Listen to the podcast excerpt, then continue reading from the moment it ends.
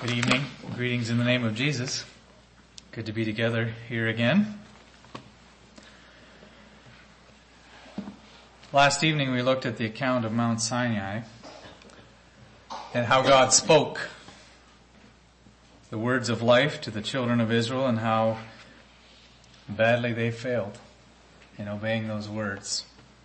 Then we also looked at the account of Pentecost and how again God spoke the words of life, the wonderful words of God, in every language that was represented there, and how now the Spirit of God had come to the earth to dwell in the hearts of man and give man the power to live pleasing to God.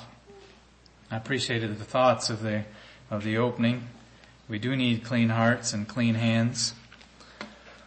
There's a cleansing on the inside, but there's also a cleansing of the way we live. And I think those are represented in those two pictures, a clean heart and clean hands.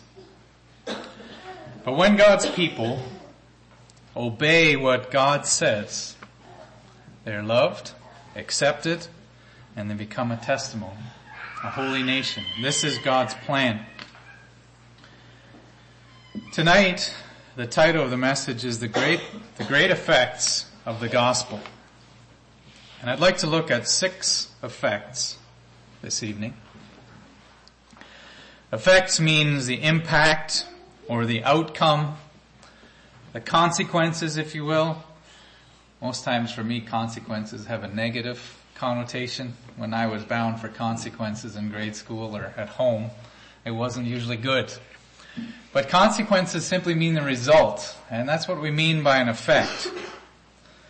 And I trust that as we look at the message this evening that you will truly consider what effect has the gospel had on your life? Or on my life? No matter your age tonight, no matter your office, your position, your standing in the community, the gospel of Jesus Christ is intended to have a great effect upon us. I'd like to take you tonight to the book of 2 Corinthians. And we're going to look at several chapters here actually. I hope that doesn't intimidate you or scare you. I'm not going to go verse by verse through these passages, but they are linked together powerfully in my mind, and, and I'd like you to see that with me as we look here. Starting in 2 Corinthians chapter 3, and I'm just going to read this, and I'm inviting you as I read this passage, this chapter, to consider the context here and especially the connection to the message last evening. Paul starts here with questions. Do we begin again to commend ourselves? Or need we, as some others, epistles of commendation to you, or letters of commendation from you? This commendation makes me think of something, and I apologize, this is a bunny trail, but my wife received flowers today. And some of you here are responsible for that, and I commend you. Thank you. She appreciates that very much, and I appreciate you thinking of her. Paul is starting here simply with these questions because there was some in the church here at Corinth that were challenging his authority as a messenger from God. And he's saying to them, do I need to come with letters of approval? Do I need a, a library of some other special people that say I'm good enough to present the gospel? He says, ye are our epistle, written in our hearts, known and read of all men for as much as ye are manifestly declared to be the epistle of Christ, ministered by us, written not with ink, but with the Spirit of the living God, not in tables of stone, but in fleshly tables of the heart. And such trust have we through Christ to Godward, not that we are sufficient of ourselves to, en- to think anything as of ourselves, but our sufficiency is of God who also hath made us able ministers of the New Testament, not of the letter, but of the Spirit. For the letter killeth, but the Spirit giveth life. But if the ministration of death, written and engraved in stones, was glorious, so that the children of Israel could not steadfastly behold the face of Moses for the glory of his countenance, which glory has to be, was to be done away, how shall not the ministration of the Spirit be rather glorious? For if the ministration of condemnation be glory, much more doth the ministration of righteousness exceed in glory. For even that which was made glorious had no glory in this respect, by reason of the glory that excelleth. For if that which is done away was glorious, much more that which remaineth is glorious. Seeing then that we have such hope, we use great plainness of speech, and not as Moses, which put a veil over his face, that the children of Israel could not steadfastly look to the end of that which is abolished. But their minds were blinded, for until this day remaineth the same veil untaken away in the reading of the Old Testament, which veil is done away in Christ. But even unto this day, when Moses is read, the veil is upon their heart. Nevertheless, when it, or they, or one, shall turn to the Lord, the veil shall be taken away. Now the Lord is that Spirit, and where the Spirit of the Lord is, there is liberty.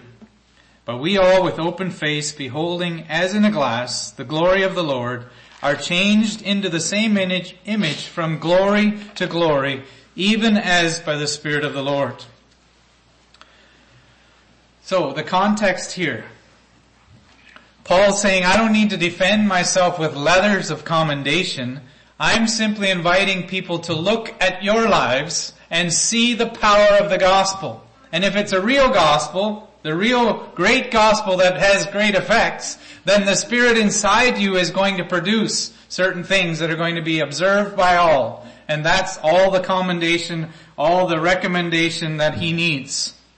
He says, just look and see at those who have heard the preaching of the gospel and how they have responded. Then I want you to notice, I trust you did as we read, the connection to the Sinai account. He talks about these tables that were written on of stone. Those are the hewn out stones that Moses carried up the mount and God wrote the Ten Commandments on them. And then he brought them down again. And we know the first time I touched on that account last evening when he brought them down, he smashed them because there they were worshiping idols. But then he returned to the mount with a new set of stones and God again rode on there and he brought them down and the second time he returned, you can read about this in chapter 34 of Exodus, his face glowed with the glory of the Lord. I should have asked one of these teachers, how do you pronounce S-H-O-N-E here in this part of the world? S-H-O-N-E. Shone? Okay, I'll try to say Shone. Where I grew up, that was Sean. So I'll try not to say that. Shone. His face shone when he arrived back at the ground. It was so bright, so glorious from being in the presence of God that he had to veil his face to hide this glory because the people, just like we saw last night, were not prepared to come into that glorious presence of God. But Paul is saying that this gospel is to have a powerful effect, and he describes that in verse 17 and 18 in summary. He says, the Lord is the Spirit, the Spirit that comes into you at the new birth, the Spirit that lives inside of us, that spirit brings liberty. Now there's a lot of confusion about liberty in today's world. Liberty here is not the idea that you can do whatever you want, however you want. That's not what it means. It connects beautifully with the passage in James where he talks about the law of liberty. You know, there is a certain path that the righteous walk. Not an endless open book, but a way that is God's way. And in that God's way is perfect freedom and perfect peace and perfect love and all the rest that go with it. The fruit of the Spirit flows out of the life.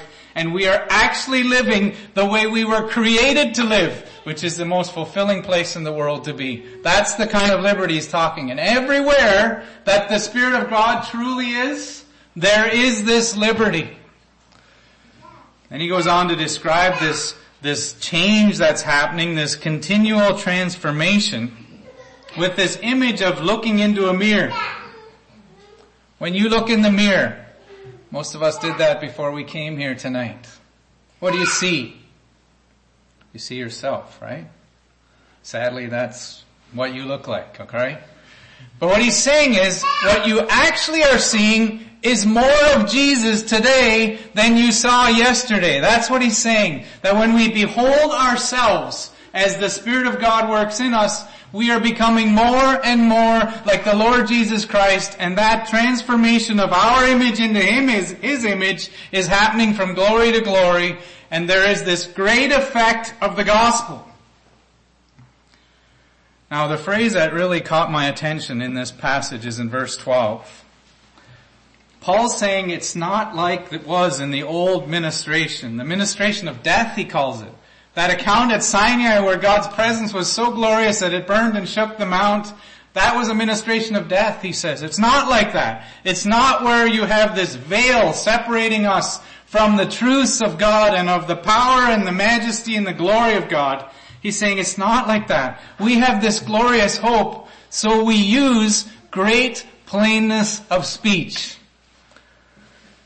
Oh, Paul, what's so plain here? What's the great plainness? That's what I wanted to understand because I like great plainness of speech. I'm not fond of beating around the bush and I hope that I speak plainly to you and that you understand what is meant when I speak. That's what Paul is saying. There's nothing obscure about what the gospel will do. There's nothing hidden. There's nothing uh, so difficult that you can't understand it. The Bible talks about it being a great mystery, but it's not a mystery that we can't understand. It's a mystery that comes with clarity as the Spirit of God comes into our hearts and enlightens the Word of God so that we understand what it means. And so as we look forward here, what is this liberty? What is this changing of glo- from glory to glory? Those little summary verses that Paul has at the end of this chapter, I believe he expands into six great effects of the gospel over the next several chapters. And the first one we see at the beginning here of chapter four. I'm going to read the first seven verses. Therefore, seeing we have this ministry, as we have received mercy, we faint not but have renounced the hidden things of dishonesty, not walking in craftiness, nor handling the word of God deceitfully, but by manifestation of the truth, commending ourselves to every man's conscience in the sight of God. But if our gospel be hid, it is hid to them that are lost, in whom the God of this world hath blinded the minds of them which believe not, lest the light of the glorious gospel of Christ, who is the image of God, should shine unto them. For we preach not ourselves, but Christ Jesus the Lord, and ourselves your servants for Jesus' sake. For God, who commanded the light to shine out of darkness, has shined in our hearts to give the light of the knowledge of the glory of God in the face of Jesus Christ. But we have this treasure in earthen vessels, that the excellency of the power may be of God and not of us. The first thing I want to see here this evening, the great effect, is this great treasure. He talks about us having this treasure in earthen vessels in verse 7. What is this treasure? This treasure is the gospel of Jesus Christ. This is what he talks about leading up to that verse. The gospel that transforms lives, that takes us from darkness to light, that moves us from death to life. This gospel of Jesus Christ, the glorious privilege of bringing our unclean hands and our unclean hearts to the power of the blood of Jesus Christ by repentance and experiencing the washing of this blood, the washing of the word, and becoming a transformed human being. That's the gospel. Now he describes this, this tragedy here in these verses. Do you see what he says there in verse 3 and 4? If our gospel be hid. You know what he's saying? If the gospel of Jesus Christ has been accepted by you, but no one around you can tell, it's hid.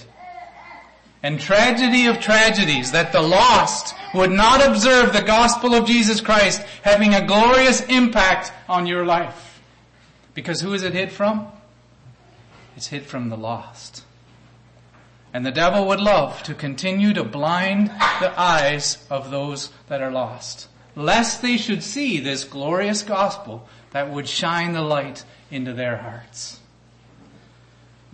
You see, God caused His light to shine into darkness. In John chapter 3, talk, Jesus talks about this new birth experience with Nicodemus, and He describes how God so loved the world, and He gave His Son. And He goes on to describe then how men chose darkness rather than light. Why did they do that? Because their deeds were evil, it says. Those who want their deeds exposed come to the light. Those who want to hide their deeds, they stay in the dark. Do you have roaches in this part of the world? Do you know when they come out? In the dark. Do you know what happens when you turn on the light? They scurry for the dark. Some people's life has to be scurried into the dark. Try to clean it up when we're in the light and we do our deeds in the dark. You see, darkness is sin. Light is the gospel. John writes at the beginning of the Gospel of John, he talks about this great light that had come in the world, this true light which lighteth every man that cometh into the world. That's Jesus Christ. He came to give light. And he tells us here in this verse 6, For God who commanded the light to shine out of darkness has shined in our hearts. Jesus tells a one verse parable in Matthew chapter 13 and verse 44. He tells about a man that found a treasure in a field. And this treasure that he found as he was walking along, I'm imagining him kicking the top of this treasure chest, just no idea it was there. So he sees this and he's curious about it. He bends down and he uncovers the lid and he opens the lid and he finds an unbelievable amount of gold or treasure or whatever it was, clearly had tremendous value. And what does he do then? He quickly covers it up and he goes to find out who owns this field. Maybe he goes to the township or county wherever he needs to go. Who owns that field? As soon as he finds out who owns that field, he sells everything that he has so he can buy that field. Because the field is valuable? No, because there's a treasure buried there. You know what the treasure is to represent? The privilege of having your sins forgiven by the blood of Jesus Christ. That's what the treasure is. You have been introduced to Jesus. All of you know the work that Jesus did on the cross. Every one of you have the privilege then of coming to Christ and of choosing a relationship with that great treasure which is Jesus Christ. That is the first work of the gospel, that the light would shine into your hearts. The first great effect is that you recognize it as a great treasure. That by faith you call out to Christ, that you say as the publican when he smote his breast and he said to God, have mercy on me a sinner. Because every one of us are sinners outside of Christ. And every one of us are hopeless without Christ. That is the great treasure of the gospel. And I just ask you tonight, is there light or darkness in your heart? Sin is darkness, hides. Light reveals. Got nothing to hide. You're in Christ. So we have a great treasure. This is the first impact, the first great effect of the gospel. Now I want to read on from verse 8. We are troubled on every side, yet not distressed. We are perplexed, but not in despair persecuted but not forsaken, cast down but not destroyed, always bearing about in the body the dying of the Lord Jesus, that the life also of Jesus might be made manifest in our body. For we which live are always delivered unto death for Jesus' sake, that the life also of Jesus might be made manifest in our mortal flesh. So then death worketh in us, but life in you. Again, let me stop there. When you accept Christ as your Savior, you believe the gospel, you repent of your sins, you accept Him by faith, you know what happens? The Holy Spirit of God takes up residence inside you, right? I trust you've experienced that. It doesn't take very long though after the Spirit comes in to recognize that there is a conflict inside. Do you know what I'm talking about? Or am I the only one that has that experience where I want some things, God wants different things? Do you understand what I'm talking about? That's the conflict. The Bible talks about that conflict as the flesh and the spirit. The flesh is that, that desires that are within. It desires control. It desires gratification. It desires respect and acceptance. It wants the throne, if you want to use that illustration. The flesh wants the throne. God came in our lives. He is the King of kings and Lord of lords. He ought to have that throne. He won't take it by force. We must choose whether we will give it to Him. Now in this passage, in these few verses, we find an incredible promise here of what will happen when we accept this great treasure. Do you see it at the end of verse 10 and again at the end of verse 11? That the life also of Jesus might be manifest. What does manifest in the King James mean? Made known, Made known or shown? Yes. That the life of Jesus would be shown where? in our body. Again, at the end of verse 11, that the life also of Jesus might be made manifest or shown in our mortal flesh. Where? Pinch yourself if you want. In that stuff. In your physical body. That the life of Jesus is going to be shown in your body. Now friends, we don't believe a gospel that is only spiritual. You get saved somewhere in the spiritual realm and nothing happens in the physical. No, we don't believe a gospel like that. We believe a gospel that has an impact on how you live with this stuff, with your flesh. It changes how you live. And the purpose of the gospel is to transform you in a powerful way that your life becomes an illustration of Jesus Christ. That your flesh will be like Him. Isn't that incredible?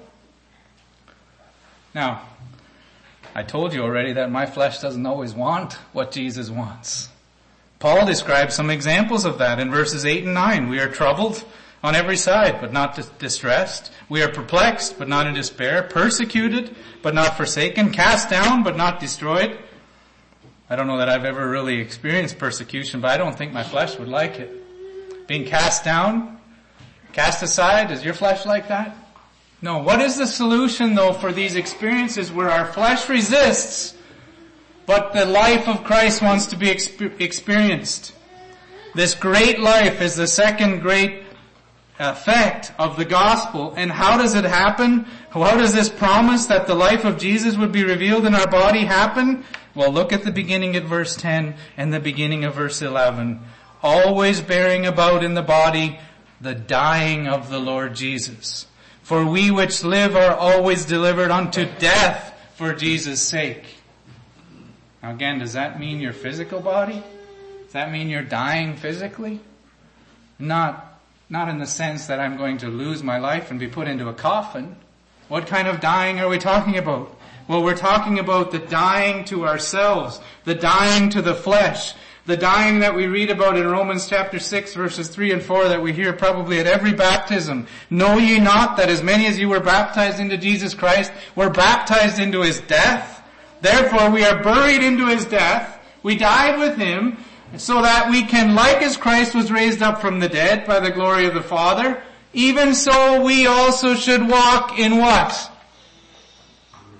Newness of life that the life of Jesus Christ would be revealed in your flesh. That's what it's talking about. And the only way that's going to happen, brothers and sisters, is if my flesh continually dies. Day after day after day after experience after experience, my flesh is in conflict with the will of God. And if I'm going to reveal the life of Jesus in my flesh, I'm to, I can experience that great life. But it's going to be because I've learned how to die really well. And that's why Paul talks about dying daily. He talks about how important it is that we put to death the flesh, that we crucify the flesh. So then death worketh in us, but life in you. Verse 13, we see the great treasure and the great life. I'm going to continue reading here. We having the same spirit of faith according as it is written, I believed and therefore have I spoken. We also believe and therefore speak, knowing that he which raised up the Lord Jesus shall raise up us also by Jesus and shall present us with you.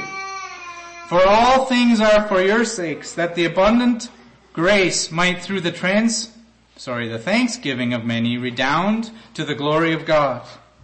For which cause we faint not, but though our outward man perish, yet the inward man is renewed day by day. Let me stop there again. When Jesus, by the Holy Spirit, comes into our life, we need to die daily. But as we die, something else is happening. The inner man is being renewed day by day. Now, I don't know. The sec, the third point here is a great relationship. How do you experience relationship with God? You see, on the outside, there is a lot going on. There is a lot of things that are difficult. And yet, on the inside, there is this renewal, continual renewal. The presence of God, continually pr- practicing this presence of God. No matter what goes on on the outside, no one can take away the presence in the inner man of the Lord Jesus Christ.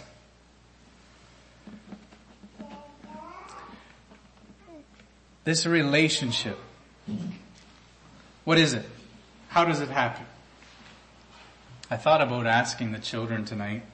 I wasn't sure how responsive your children are or how quickly I could convince them to speak up, so I didn't do this. But if I asked them tonight, who is the very favorite person for them to spend time with? What do you think they would say? You might get some curious answers. Children tend to work that way. But I suspect that from some of them, I would hear their father. That is the most interesting and fun person to be with. And if you ask them then why, that's what I would really love to get to. Do you think they could articulate why it's so special to be with dad?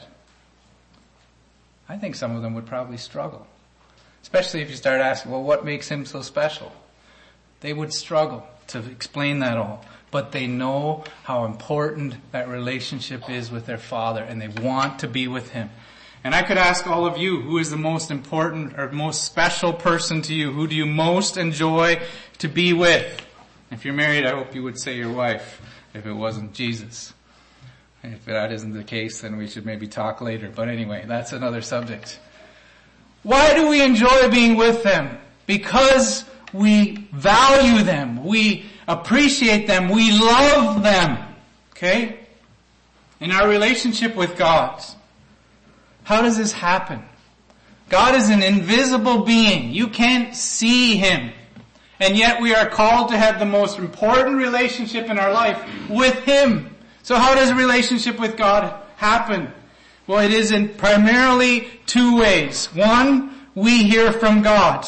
And you are hearing from Him tonight. As we look into His Word, we expound on His Word, we are understanding His Word, the Holy Spirit enlightens that word, helps us to understand it, and we hear from God.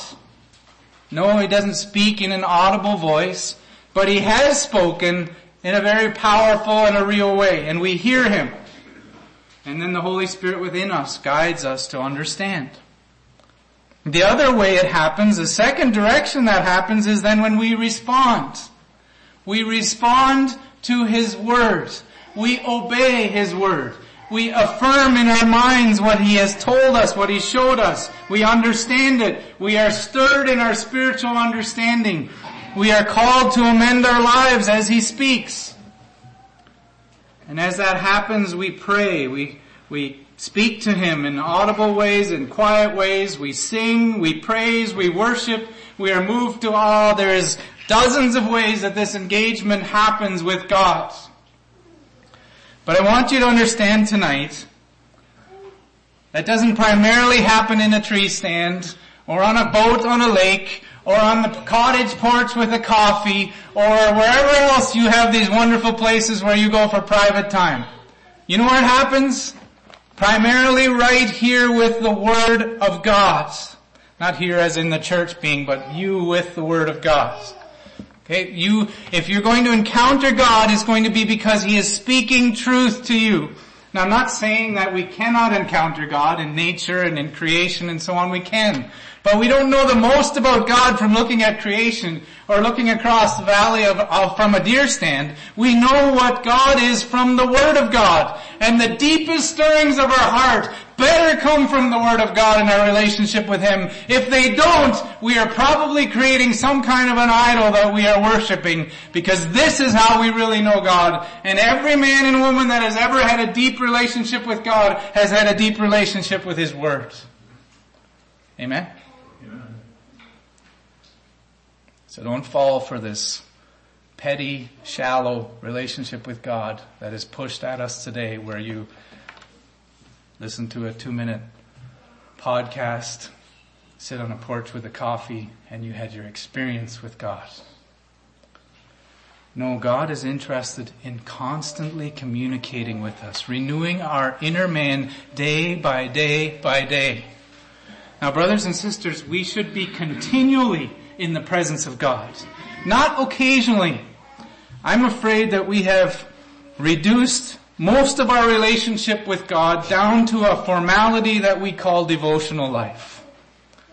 And sadly, many Christians, most Christians I think it's safe to say, struggle in this formality of a devotional life.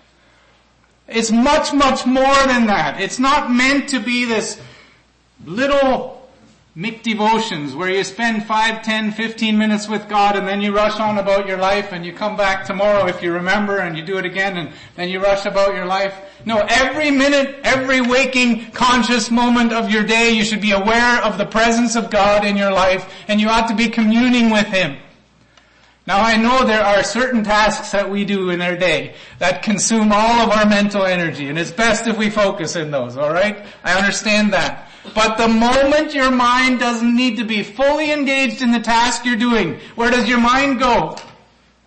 Does it go to God? Or does it go to your deer stand?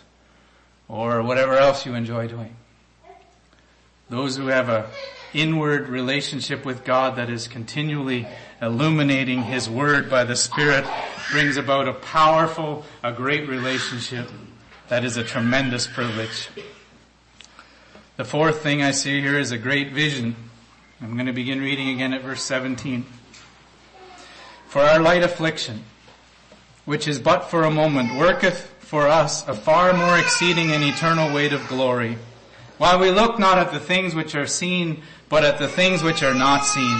For the things that are seen are temporal, but the things which are not seen are eternal.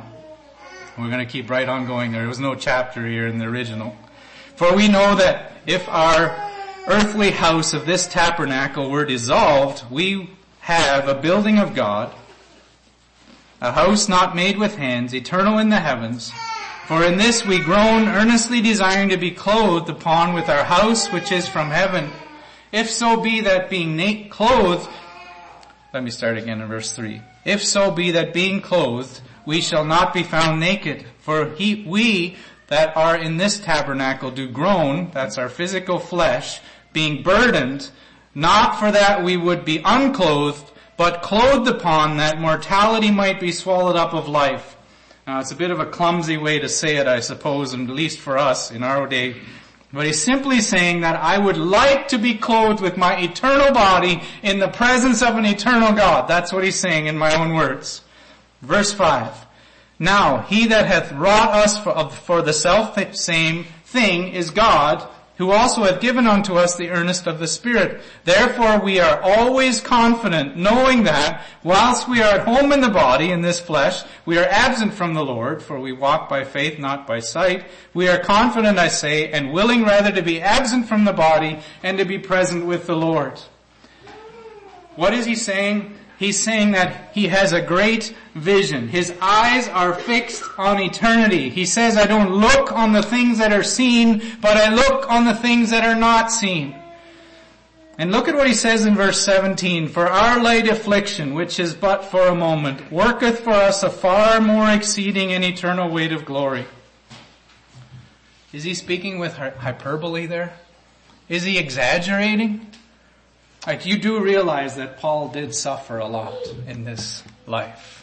You can just go a few chapters over into chapter 11 in 2 Corinthians, I think it's 11, maybe 12, where he makes this list of all the things he encountered. He talks about shipwreck. He talks about five times receiving 40 stripes less one. He talks about being caned, beaten with rods. He talks about being in prison. He talks about being naked and cold and all of the things that he encountered. You know what he says? They're just a light affliction compared to this super exceeding, more exceeding and eternal weight of glory. How could he say that? You know what the devil's always trying to do with the things we face in this life? Whatever that is, and some of you here are facing some difficult things, I have no doubt. You know what he wants you to do? Focus downward on those things instead of heavenward with eyes of faith. I had to think of how often I see in the scriptures our eyes getting us in trouble.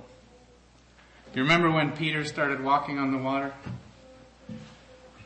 Then what does it say? He saw the boisterous waves. and He began to sink. I thought about Eve in the garden. She saw that the fruit was desirous to make her wise, and I don't have all the other words. Good for food and so on. Her eyes. Achan, when he was in that camp after they destroyed Jericho, he saw and he coveted. I thought about Elijah's servant that woke up in the morning after the armies had surrounded Elijah and were going to take him captive. And the Bible says that he came out and he saw the army surrounding Elijah. Whole army sent to capture Elijah. And the servant says, Alas, my Lord, what shall we do? Elijah's not plagued at all. Why? You know why? Because Elijah could see further. And Elijah prays and he says, God open this poor man's eyes, my own words, so he can see. And what did he see? The entire hills all around them teeming with horses of fire and chariots and angelical hosts ready to deliver Elijah. Difference? Where they were looking. So many today turn back in their walk with God because they see too much sacrifice, too hard of a struggle. What do you see? Paul says he sees a day coming where we're going to rise to meet the Lord in the air. And he tells us in 1 Thessalonians to comfort one another with these words. I don't know what you're facing, but I tell you, this is just a short time, and it's just a light affliction, and it's not long, and we're to meet him in the air. And then my Bible describes this place of heaven in terms that I don't understand. It's such a wonderful place that we can't really use human words to describe it. And we're invited to spend eternity there with God. That's why Paul can say that what I've encountered here is but a light affliction.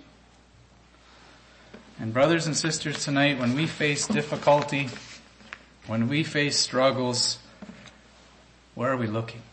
That's a big part of the problem. How great is our vision? How far can we see? Do you remember Elijah, prophet that met the prophets of Baal on top of Mount Carmel? Do you remember that guy? He simply prayed and God sent fire down from heaven. Remember that account? Do you know what happened the next day after that? Remember? Elijah came down the mount. Jezebel was mad. He had killed all her prophets. Jezebel sent a servant to Elijah and said, if you aren't done worse than these prophets of Baal by sundown. May God do whatever to me. And you know what it says next?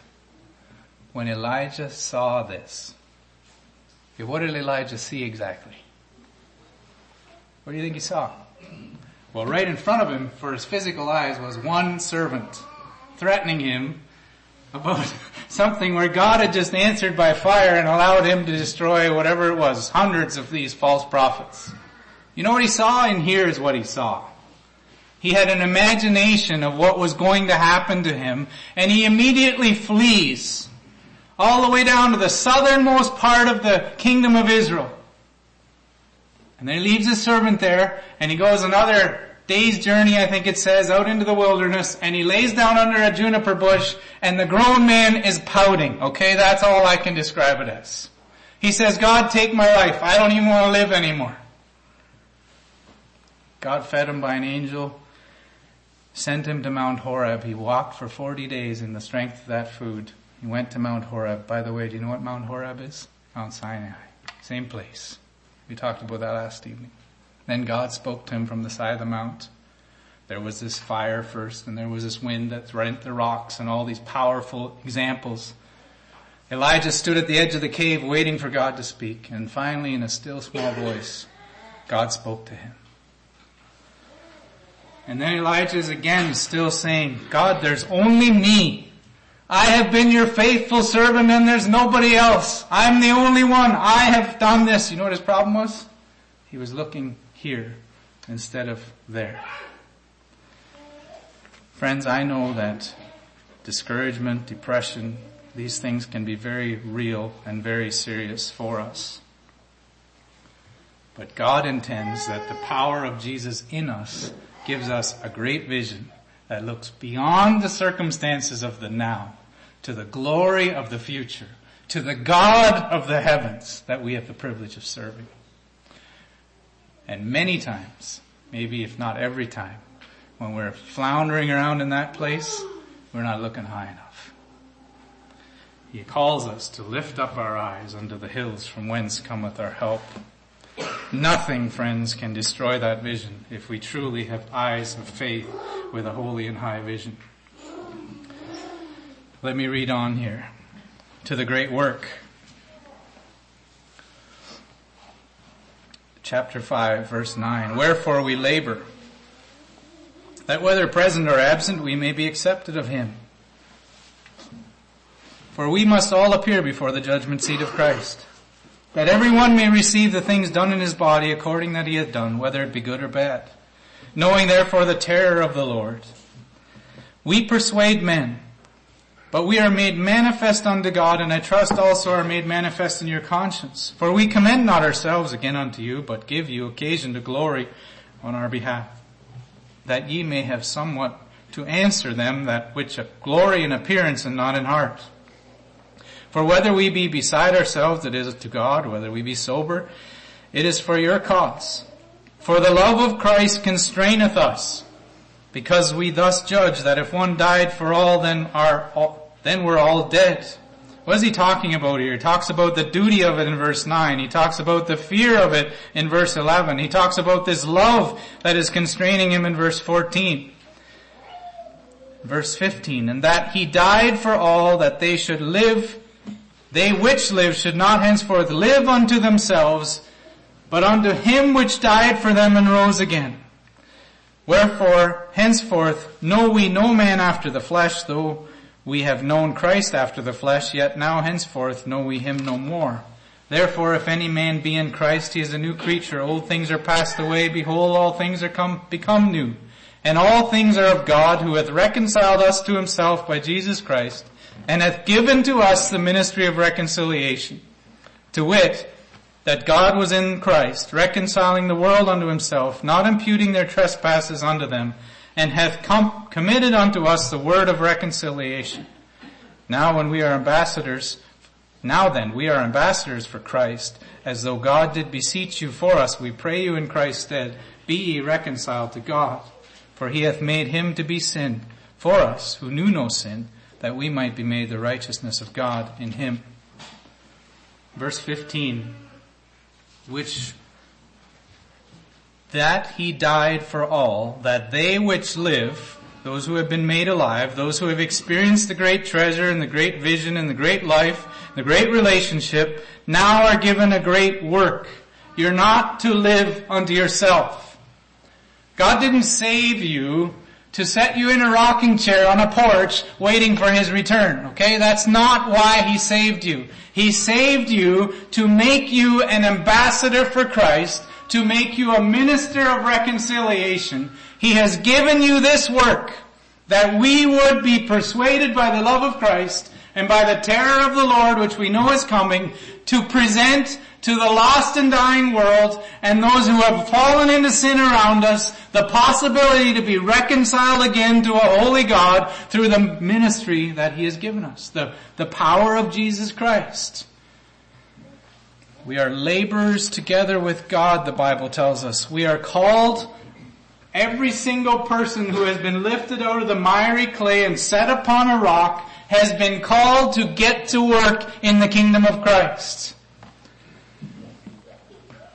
I don't know what you're doing with your life. And I know there's a lot of mundane tasks that need to happen in life. But is the overarching goal and priority of your life to reach others with the gospel of Christ? That's what the power of the gospel is meant to do in us. Sometimes I wonder too about the order that we have. I've seen people all riled up about the work, this work of the ministry, this reconciliation. They want to get out and spread the word and spread the gospel. I believe there's a reason this comes in the order it comes. You're spreading the gospel without the dying to self internally first you're spreading the gospel without the close communion with God and the obedience to His Word. And without that heavenly vision, you're going to be spreading a gospel that doesn't make any sense.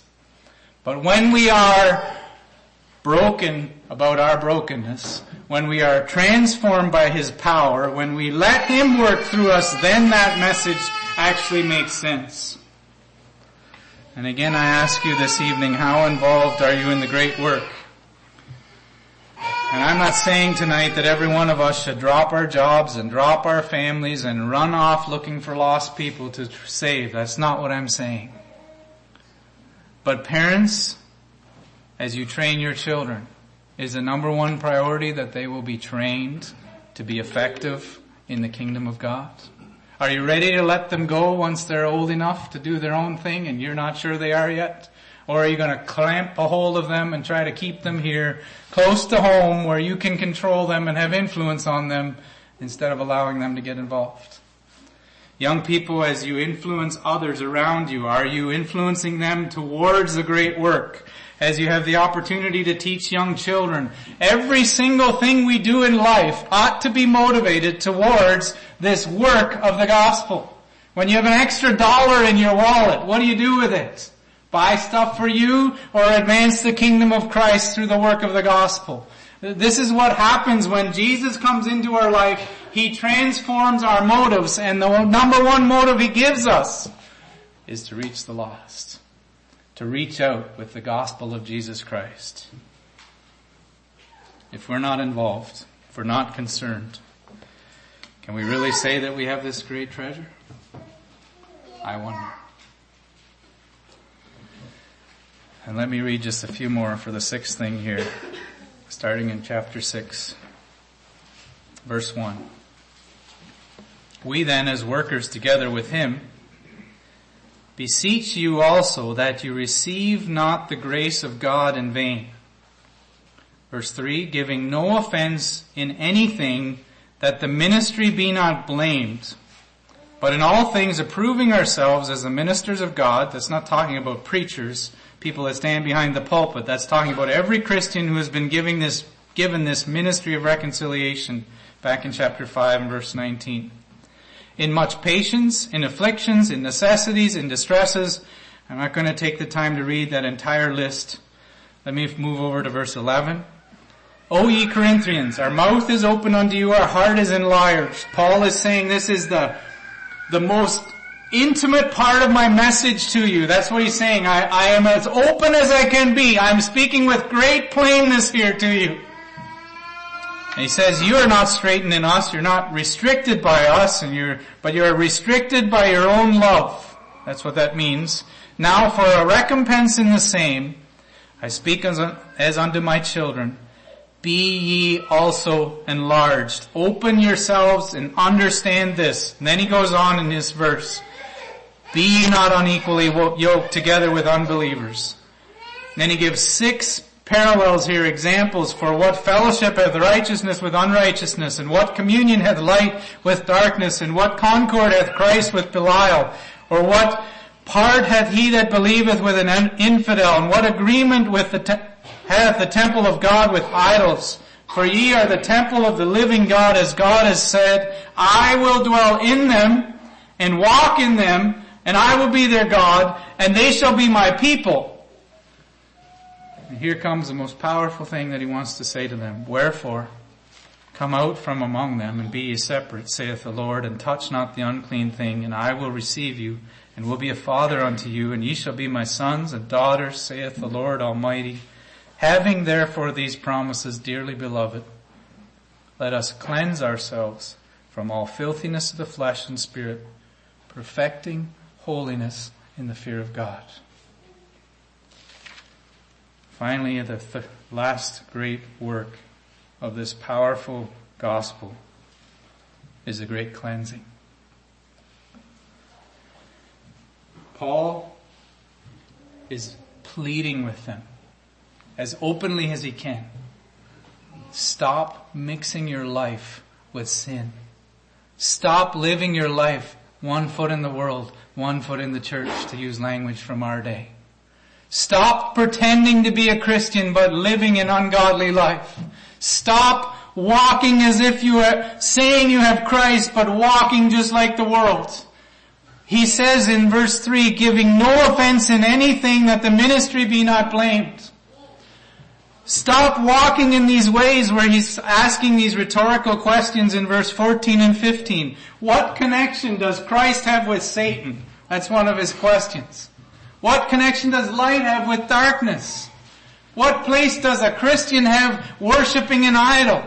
These questions obviously all have the same answer. None whatsoever. That's what the answer is in every case.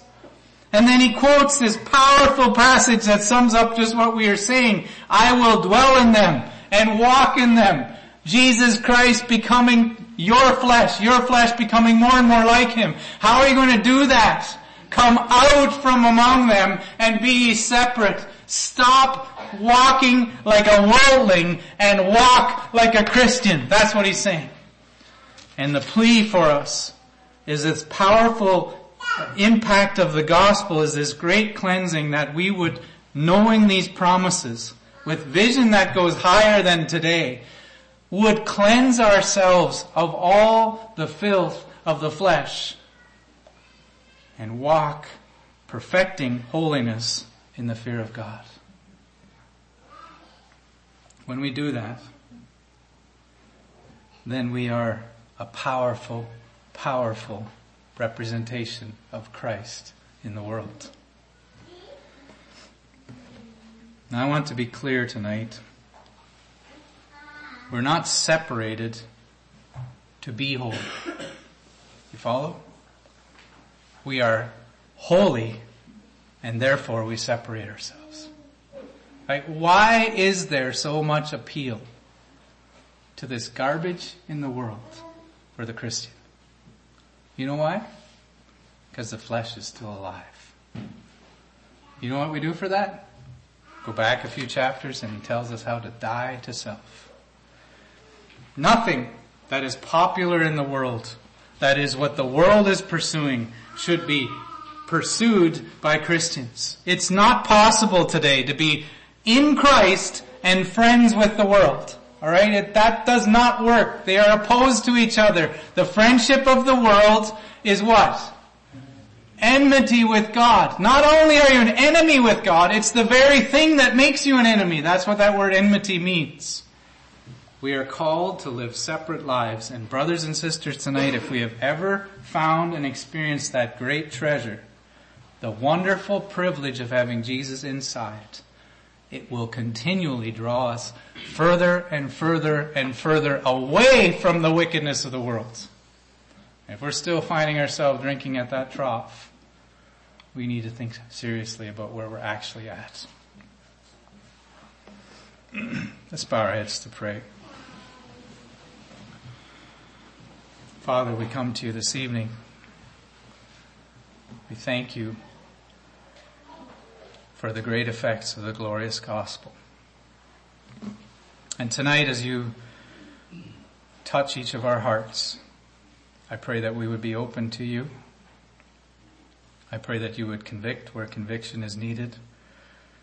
I pray that you would bring peace to those who have peace. Lord, I don't know what the needs are tonight, but you do, and I just ask that you would meet with us here. Pray in Jesus' name. Amen. I'm going to give an invitation this evening. There's a lot of questions I could ask you, a lot of invitation, a lot of different things you could respond to this evening. We covered a lot of ground. I'm just asking you tonight, is it right inside? You know that. Maybe you've never found and claimed the treasure of Christ. It'd be a wonderful time to do that. Why, what are you waiting for? Maybe you know that there are things that you have not crucified, that there is something specific that God brought to your mind that has claimed attention that it shouldn't have. Maybe there's something that you are doing in your life that you know is, is a worldly practice that is drawing you away from God. It's marring your testimony and your ability to be that image of Christ in your life. I don't know what the need is tonight. But we're simply going to sing a, a verse or two of just as I am. We'll sing by memory. You can sing with me. And if God is speaking to you and you know that you have something you need to take care of, I'm simply inviting you to acknowledge that. You can stand to your feet where you are and then make your way to the back and someone will pray with you. Or you can come to the front and someone will come join you here. However you want to make that need known, God has peace for you if you will come to Him. So again, I just ask you tonight, is it right? And if it's not, would you come to Him and experience the great effects of the gospel? Let's sing. Just as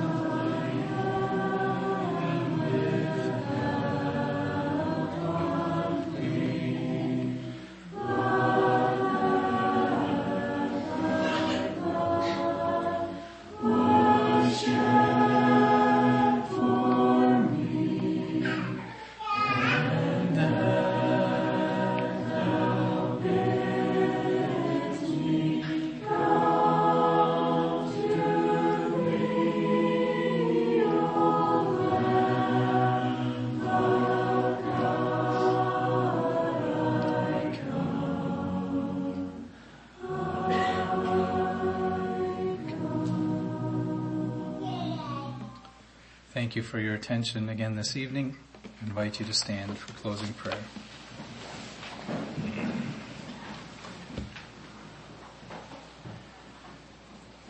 Holy Father, we come into your presence again in the name of Jesus.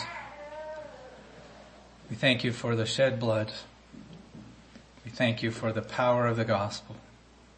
As we go from this place, I pray that the effect would be real and that it would be continual in our walk.